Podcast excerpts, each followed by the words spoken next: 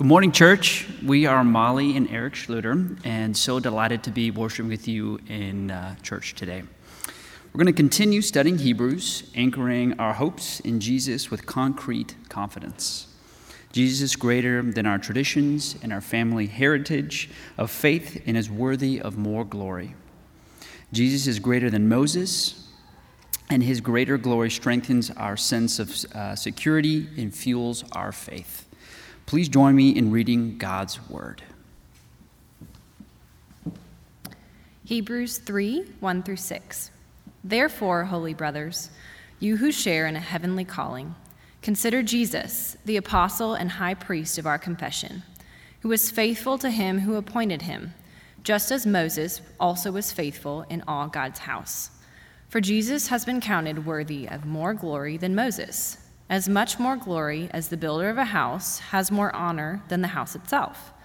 For every house is built by someone, but the builder of all things is God. Now Moses was faithful in all God's house as a servant to testify to the things that were to be spoken later. But Christ is faithful over God's house as a son, and we are his house, if indeed we hold fast our confidence and our boasting in our hope. All flesh is like grass, and all its glory like the flowers of the field. The grass withers, the flower fades, but the word of our God endures forever. Amen. Good morning, everyone. I add my greetings to those you have already heard and encourage you, if able, uh, keep your Bibles open. If you don't have your Bibles, we have Pew Bibles conveniently located on the pew rack in front of you.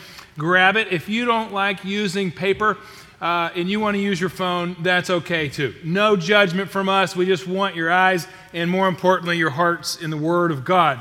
Uh, this morning, as we continue to worship, we're going to be answering a simple question How can Christians love unconditionally?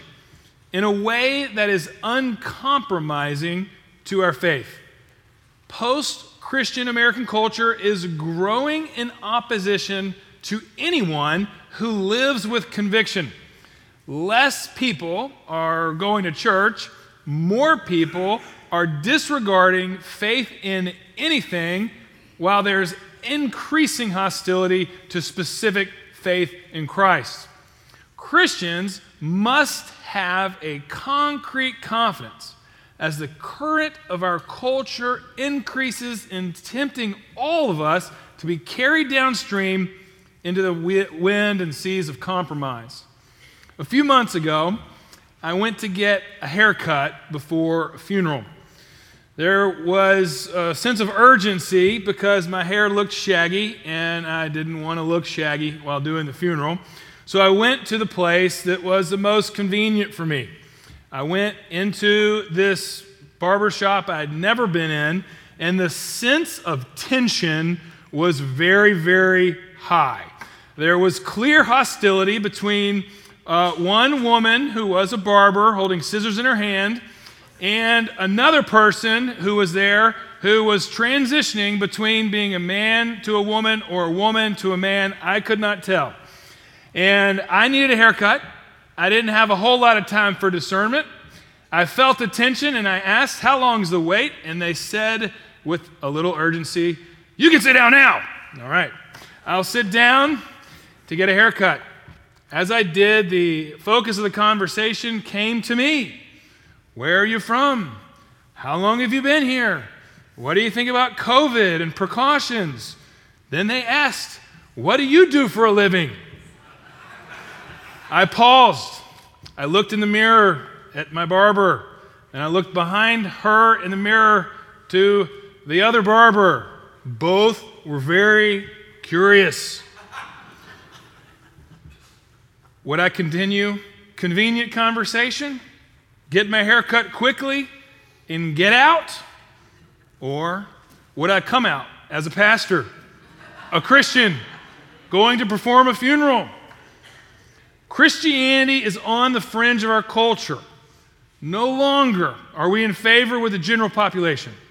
Friction towards our faith is growing, and it's difficult for all Christians to stand for our faith in a way that is loving and truthful.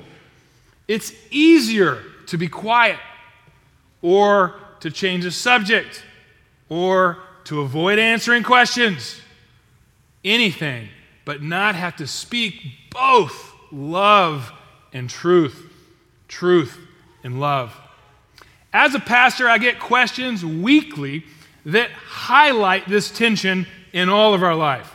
This week, two conversations around questions like this Is there really a design for all of life, including my sexuality, both my preferences and practice? Does God really have a way and a truth for my life? Or can't I just live my way in my truth since it's my life? Don't our feelings lead us more than someone else's definition of facts? Or is, isn't my desire truth enough for me? In particular, can't my friend or family member who is sincere about their faith, even though they practice a faith other than Christianity, I mean, can't they still go to heaven? I mean, my coworker, he's a good guy. How can a loving God not have a relationship with a good guy? The tension is real, and all of us can identify with it. As I sat in the chair, my heart was pounding. Months earlier, I'd shared with a, a group of city leaders sponsored by our, our local government, and I shared without apology uh, the celebration I have of God's design for marriage and family. And I was met with very intense hostility. And now I'm sitting in a chair answering questions from someone who's holding scissors. All of us face attention. How do we love unconditionally in a way that is uncompromising to our faith? This was a question for us, and it's a question that the early church was asking, and the author of Hebrews wrote for. The author, audience of Hebrews faced persecution, persecution externally. Chapter 10, verse 24, 23, and 24 highlight the fact that they were being put in prison for what they believed. But they were also facing temptation internally. False teaching, encouraging people, just it's okay to be comfortable. I mean, Jesus is God, but he's not like God of gods. I mean, Jesus has authority, but he's not like Lord of lords and King of kings. I mean, the Word of God, it's, it's important, but it's not all authoritative for all of life and infallible in every single word, appropriate for all of our life and practice. Or is it? You see, the problem is that too many of us, beginning with the early church, lean more on our tradition or our family heritage to find our confidence. And when we encounter the current of our culture, we are carried away into compromise.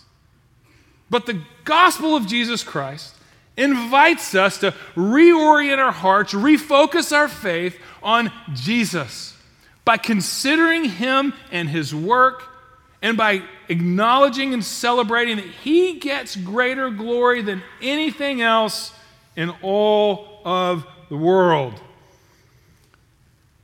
The author of Hebrews is inviting you and inviting me to have steadfast hope, concrete confidence in a culture that has a very swift current that we might learn to love in truth and share truth in love. Before we study the word of the Lord, will you go with me to the Lord of the word in prayer? Let's pray. Father, we thank you for your revelation. As your people, we submit our hearts before you. We ask that your Holy Spirit would not just inspire us, but truly transform us. Lord Jesus, Son of David, we believe. Help us with our unbelief. Give us eyes to see and ears to hear. In Jesus' name we pray. Amen. Last week, we studied the end of chapter 2, and in that context, verse 10, Jesus is called the founder of our faith. He is the champion, the pioneer of what we believe. And we looked at it in the same way that David gives victory to all the Israelites over Goliath by defeating the champion of the Philistines. All of God's people experience victory. So also Christians who have Jesus as our champion Jesus, as our representative, experience the sovereign grace of God, the substitution in our place. He died as our representative. We experience salvation to the point of we don't even need to fear death. And there's satisfaction for our sins. That his substitutionary death actually satisfies the wrath of God against sin. Therefore, we can have confidence and steadfast hope.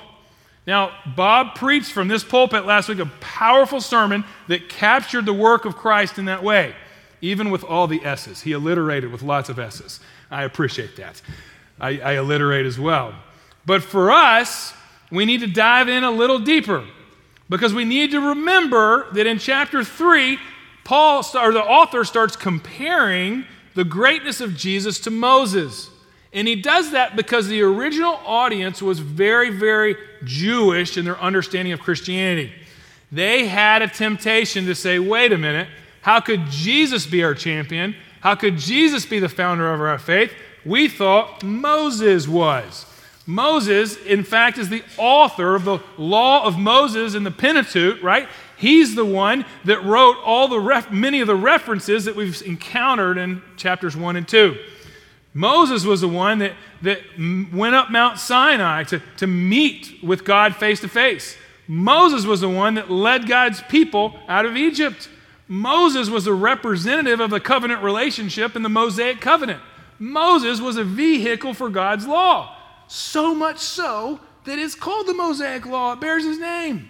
Moses was a person who the book of Numbers says met with God face to face in the tent of meeting, and then Exodus 33 describes him as a friend of God. That's Moses. He's the one in Exodus 34 that saw the glory of God pass before him. How could he not be the founder of our faith? The answer is that Moses always pointed beyond himself. Jesus claimed this in his life and his ministry, John chapter 5 verse 46. And after his resurrection, he explained to the disciples on the road to Emmaus that all of what was written in Moses and the prophets, of which Moses was the standard for all the prophets, they all pointed to him. Luke 24, 27. Jesus is greater than Moses. And you look at me, you say, well, Mitchell, that sounds like a fine sermon for first century Christians that were tempted to glorify Moses in such a way. Do you really need a sermon from Hebrews 3 about Jesus being more glorious than Moses? Absolutely. All of you do. Some of you have friends and family uh, who are Jewish, and we can celebrate together the fullness of what it means to be Jewish, to worship Jesus alone as the Messiah, the fulfillment of all God's covenant promises. But more than that, we can identify with the temptation of the first century audience. Because Moses represented more than the litany of things that I just shared with you from the Old Testament. Moses represented the tradition of the law. Moses represented the family, lineage, and heritage that the Jews celebrated and shared together. All of us have a temptation to find our confidence in our traditions, to put our confidence in our family heritage and not in faith in Christ alone. How many times do we hear people say, Well, I'm a Christian because I went to confirmation. Now, we love confirmation, Alex. Confirmation's a great thing. But confirmation doesn't make people a Christian, does it? It does not. I got an amen at a Presbyterian service. Spirit's moving. Right? No. Going to church, getting baptized, these things do not make us Christians. They are reflections of a heart that's been transformed by the gospel. If your confidence is in your tradition, then when the current of our culture comes, you will be carried away into compromise. Or even more, what about familial heritage? How many times do we hear people say, I'm a Christian because my parents are Christians, or my grandparents are Christians, I was raised Christian? That doesn't make us Christian. Billy Graham used to always say, if I lived in McDonald's, would that make me a hamburger? If I was in a garage, does that make me a car? If you spend all of your life with your family in church, does that make you a Christian? No. And if your confidence is in that, you will never, ever hold fast to your hope. You will never have concrete confidence because when the current of our culture comes, the traditions and the family heritage, it lets go. And our hearts toss downstream. The gospel of Jesus Christ is the opposite. The gospel of Jesus Christ is that in God's mercy, He came from heaven to earth and He fulfilled the law of Moses so that He could die in our place for our sins rise from the grave, and His grace could grab our hearts.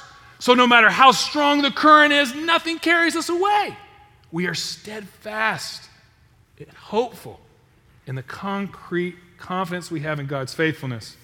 So, how can we be a people with the early church that this letter is written to celebrate Jesus alone as the foundation and the founder of our faith? to celebrate Jesus being greater than Moses, but more than that, Jesus being greater and deserving more glory, even of our traditions. Jesus being greater and deserving more glory, even of our family heritage. Jesus being greater and deserving more glory above anything else in all the world. The first thing the author tells us to do is to consider Jesus. Look at verse 1 and 2. Therefore, holy brothers, you who share in a heavenly calling, consider Jesus. Now, the word to consider, it means to ponder, it means to meditate, to have a single mind, a single focus, so we saturate our souls in that which we consider. Now, many things in our world seem to be worthy of consideration, but none of them offer the security that God's covenant does. It's as they say in Texas, big hat and no cattle, right? It looks good, it looks like it's worth our confidence, but it isn't. Only considering Jesus and his work will help us have the power we need to have steadfast hope and confidence. How do we do that? First, we secure our identity in Jesus. Look how the people are called, the Christians there. Therefore, holy brothers. You see, Jesus by His grace and His work alone, gives us a secure identity as children of God. We are in the heavenly home and the love of our Father. So much so that the second part of this verse tells us how deep of our security is. is. Consider Jesus the apostle and high priest of our confession. Jesus, the apostle, literally just means one who was sent. Jesus was the one sent by the Father. You know John 3:16 when he was talking Jesus was talking to Nicodemus, for God so loved the world that he sent his one and only son that whoever believes in him shall not perish but have everlasting life. For God did not send his son to condemn the world, but so that the world might be saved through him. Jesus was faithful in being sent. So much so that he's also the high priest of the relationship. By that, his life was the sacrifice that secures you in the love of the Father's house. We have an identity with intense security. You are God's child in the house of our Father, and nothing can change that. Consider Jesus. And so much so, eh, consider Jesus. The invitation is freeing no matter what you've done, where you come from, or how much you have failed. Verse 2 Jesus was faithful to him who appointed him, that is the Father. Jesus was faithful. What was he faithful in? He was faithful to fulfill the entire law of Moses.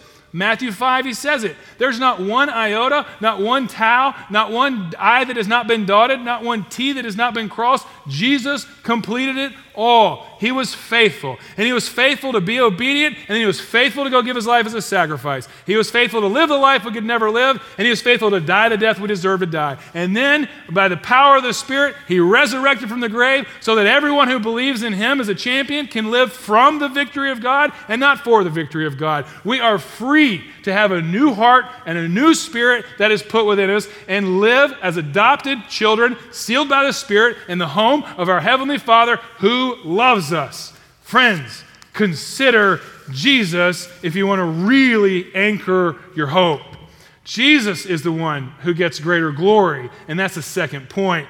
Verses 3 to 6 make it clear we hold fast to hope not just by considering Jesus, but living in acknowledgement and knowledge that Jesus gets all the glory over everyone and everything else. Look, all of us are tempted to ascribe glory to other things.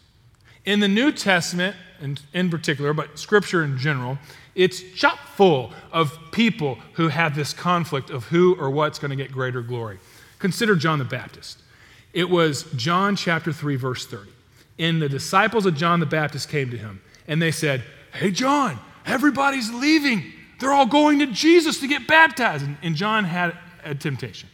Would he find his worth and his glory, his identity, and how many people came to him, how successful his ministry was? Or would he ascribe Jesus to have greater glory? Well, you remember what he said. He looked at his disciples and he said, He must become greater. I must become less. It's that tension, real life tension. And you say, Well, I was never a prophet dressed as a in camel hair who ate locusts and honey in the desert. I can't identify with John the Baptist. Okay, okay, let's get a little closer to home. Remember Mark 10, the rich young ruler? He came to Jesus. He said, Hey, Jesus, what do I need to do to be saved? And Jesus said, That's simple. Go sell everything you own. And then what happened to the man? He considered the glory of his status, the glory of his stuff, the glory of his position far more significant than the glory of Jesus. And he didn't do it. It says he went away sad. Now, we might not be able to identify with John the Baptist, but surely in American culture we can identify with the rich ruler. Jesus gets greater glory. And that's what he unpacks. The author of Hebrews wants to bring this home because he wants God's people to be steadfast in our concrete confidence and hope in our culture. And look how he does it. Verses 3 to 4. First, Jesus gets greater glory because he is the builder of the house. Doesn't the builder of the house get more glory than those who live in it? Have you ever been to a house that's unbelievably well done? The architecture is phenomenal. It's this perfect combination of ancient and modern. It's really nice, but it's really accessible and inviting. Like you're in awe of it, but you're also invited just to come in and enjoy it. Rarely do you look in and you go and you look at the people who live there and say, Man, y'all are awesome. Always you go, Wow, who designed this house? Who built this house? This thing is unbelievable. And in fact, if those people had it built and moved, and the next people that moved in, the people are going to ask the same question. You see, Moses was the builder of the house uh, uh, sorry, he was not the builder of the house. Uh, Jesus is the builder of the house. Moses just provided the material. This is exactly what is said in Galatians chapter 3, 22 to 24. It is, in fact, the law of Moses that was used to lead people to Jesus Christ, the Son of God, whereby we can be saved by faith alone and justified and be made children of God verses 5 to 6 is like not only is the builder of the house get more glory, but also Jesus, the Son, gets more glory than the servant. Now, Moses was faithful in all God's house as a servant to testify to the things that were spoken later. But Christ was faithful over all God's house as a son. You see that?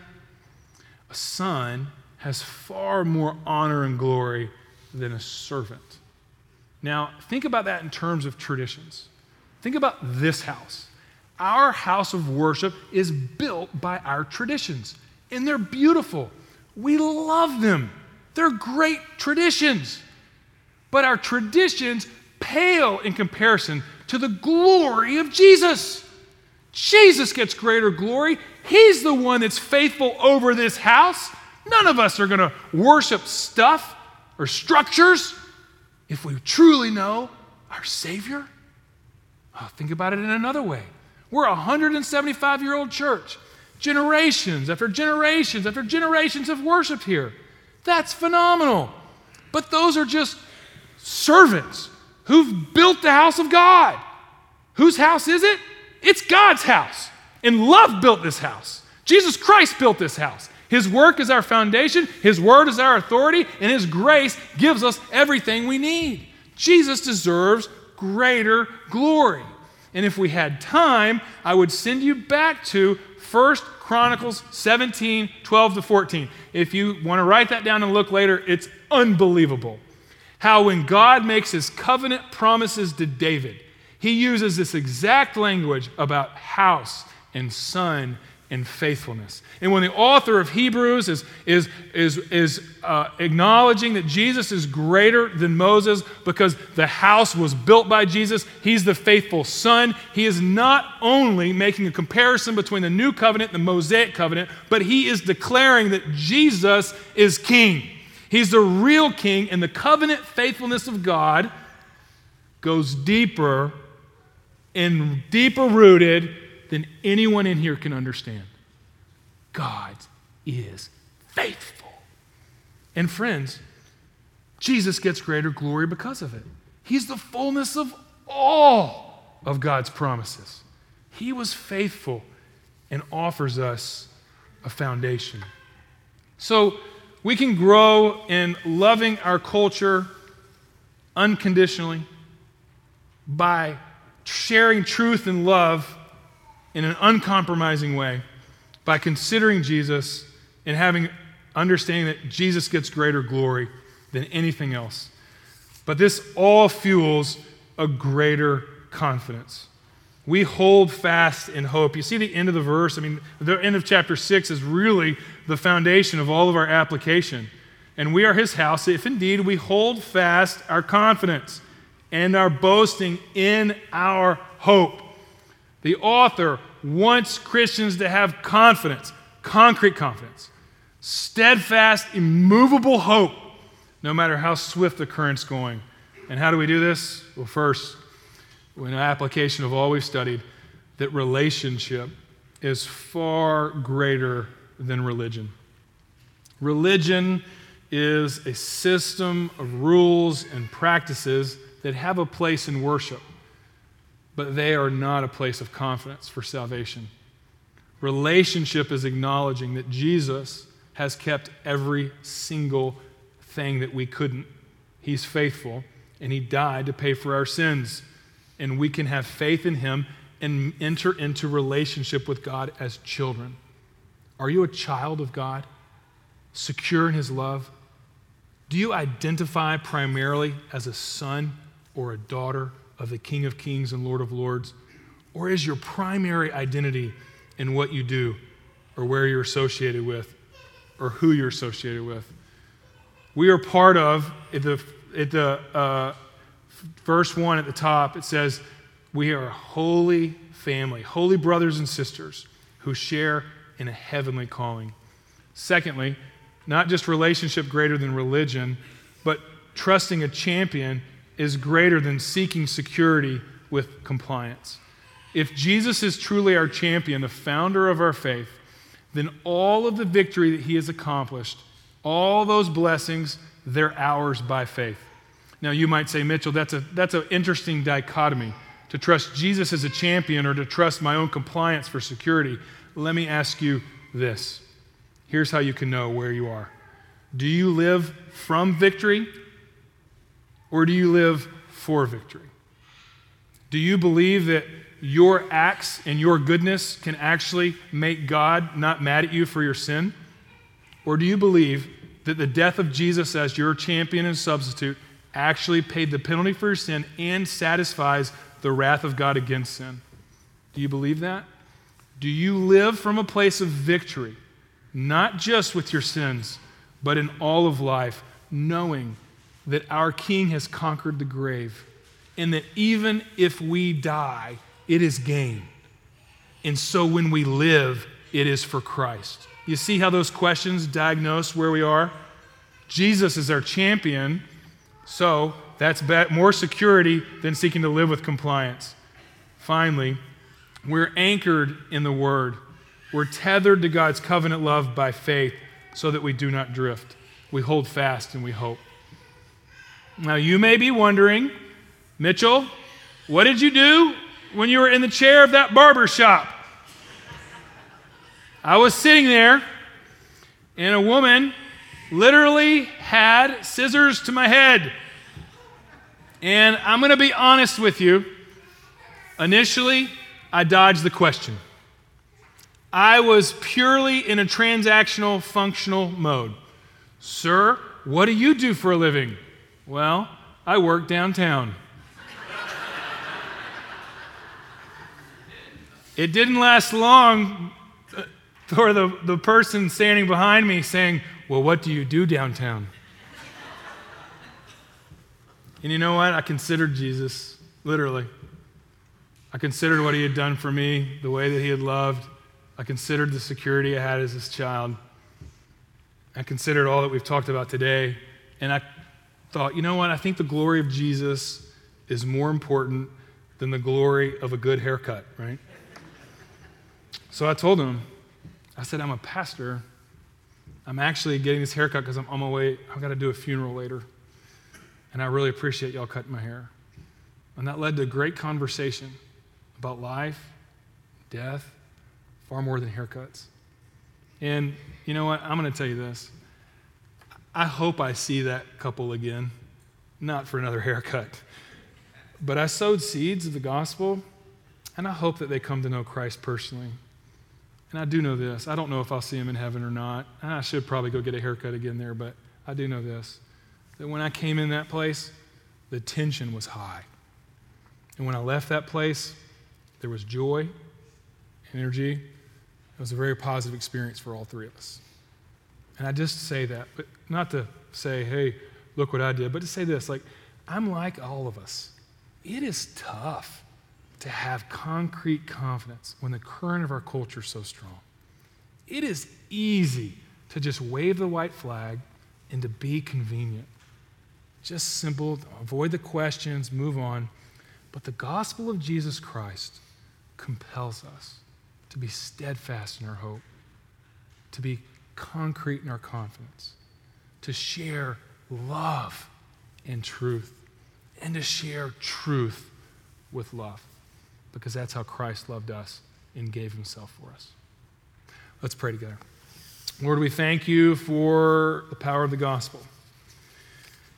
We ask, Lord Jesus, that you would help us to believe so that we can carry the fruit of your victory into this world and share your blessings with all those you've put in our lives, whether they're in our homes, where we're getting our haircuts, in our workplaces, our families, our neighborhoods.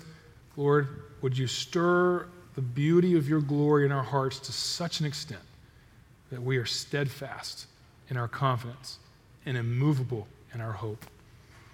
Your King Jesus, it's in your name we pray. All God's people said, Amen.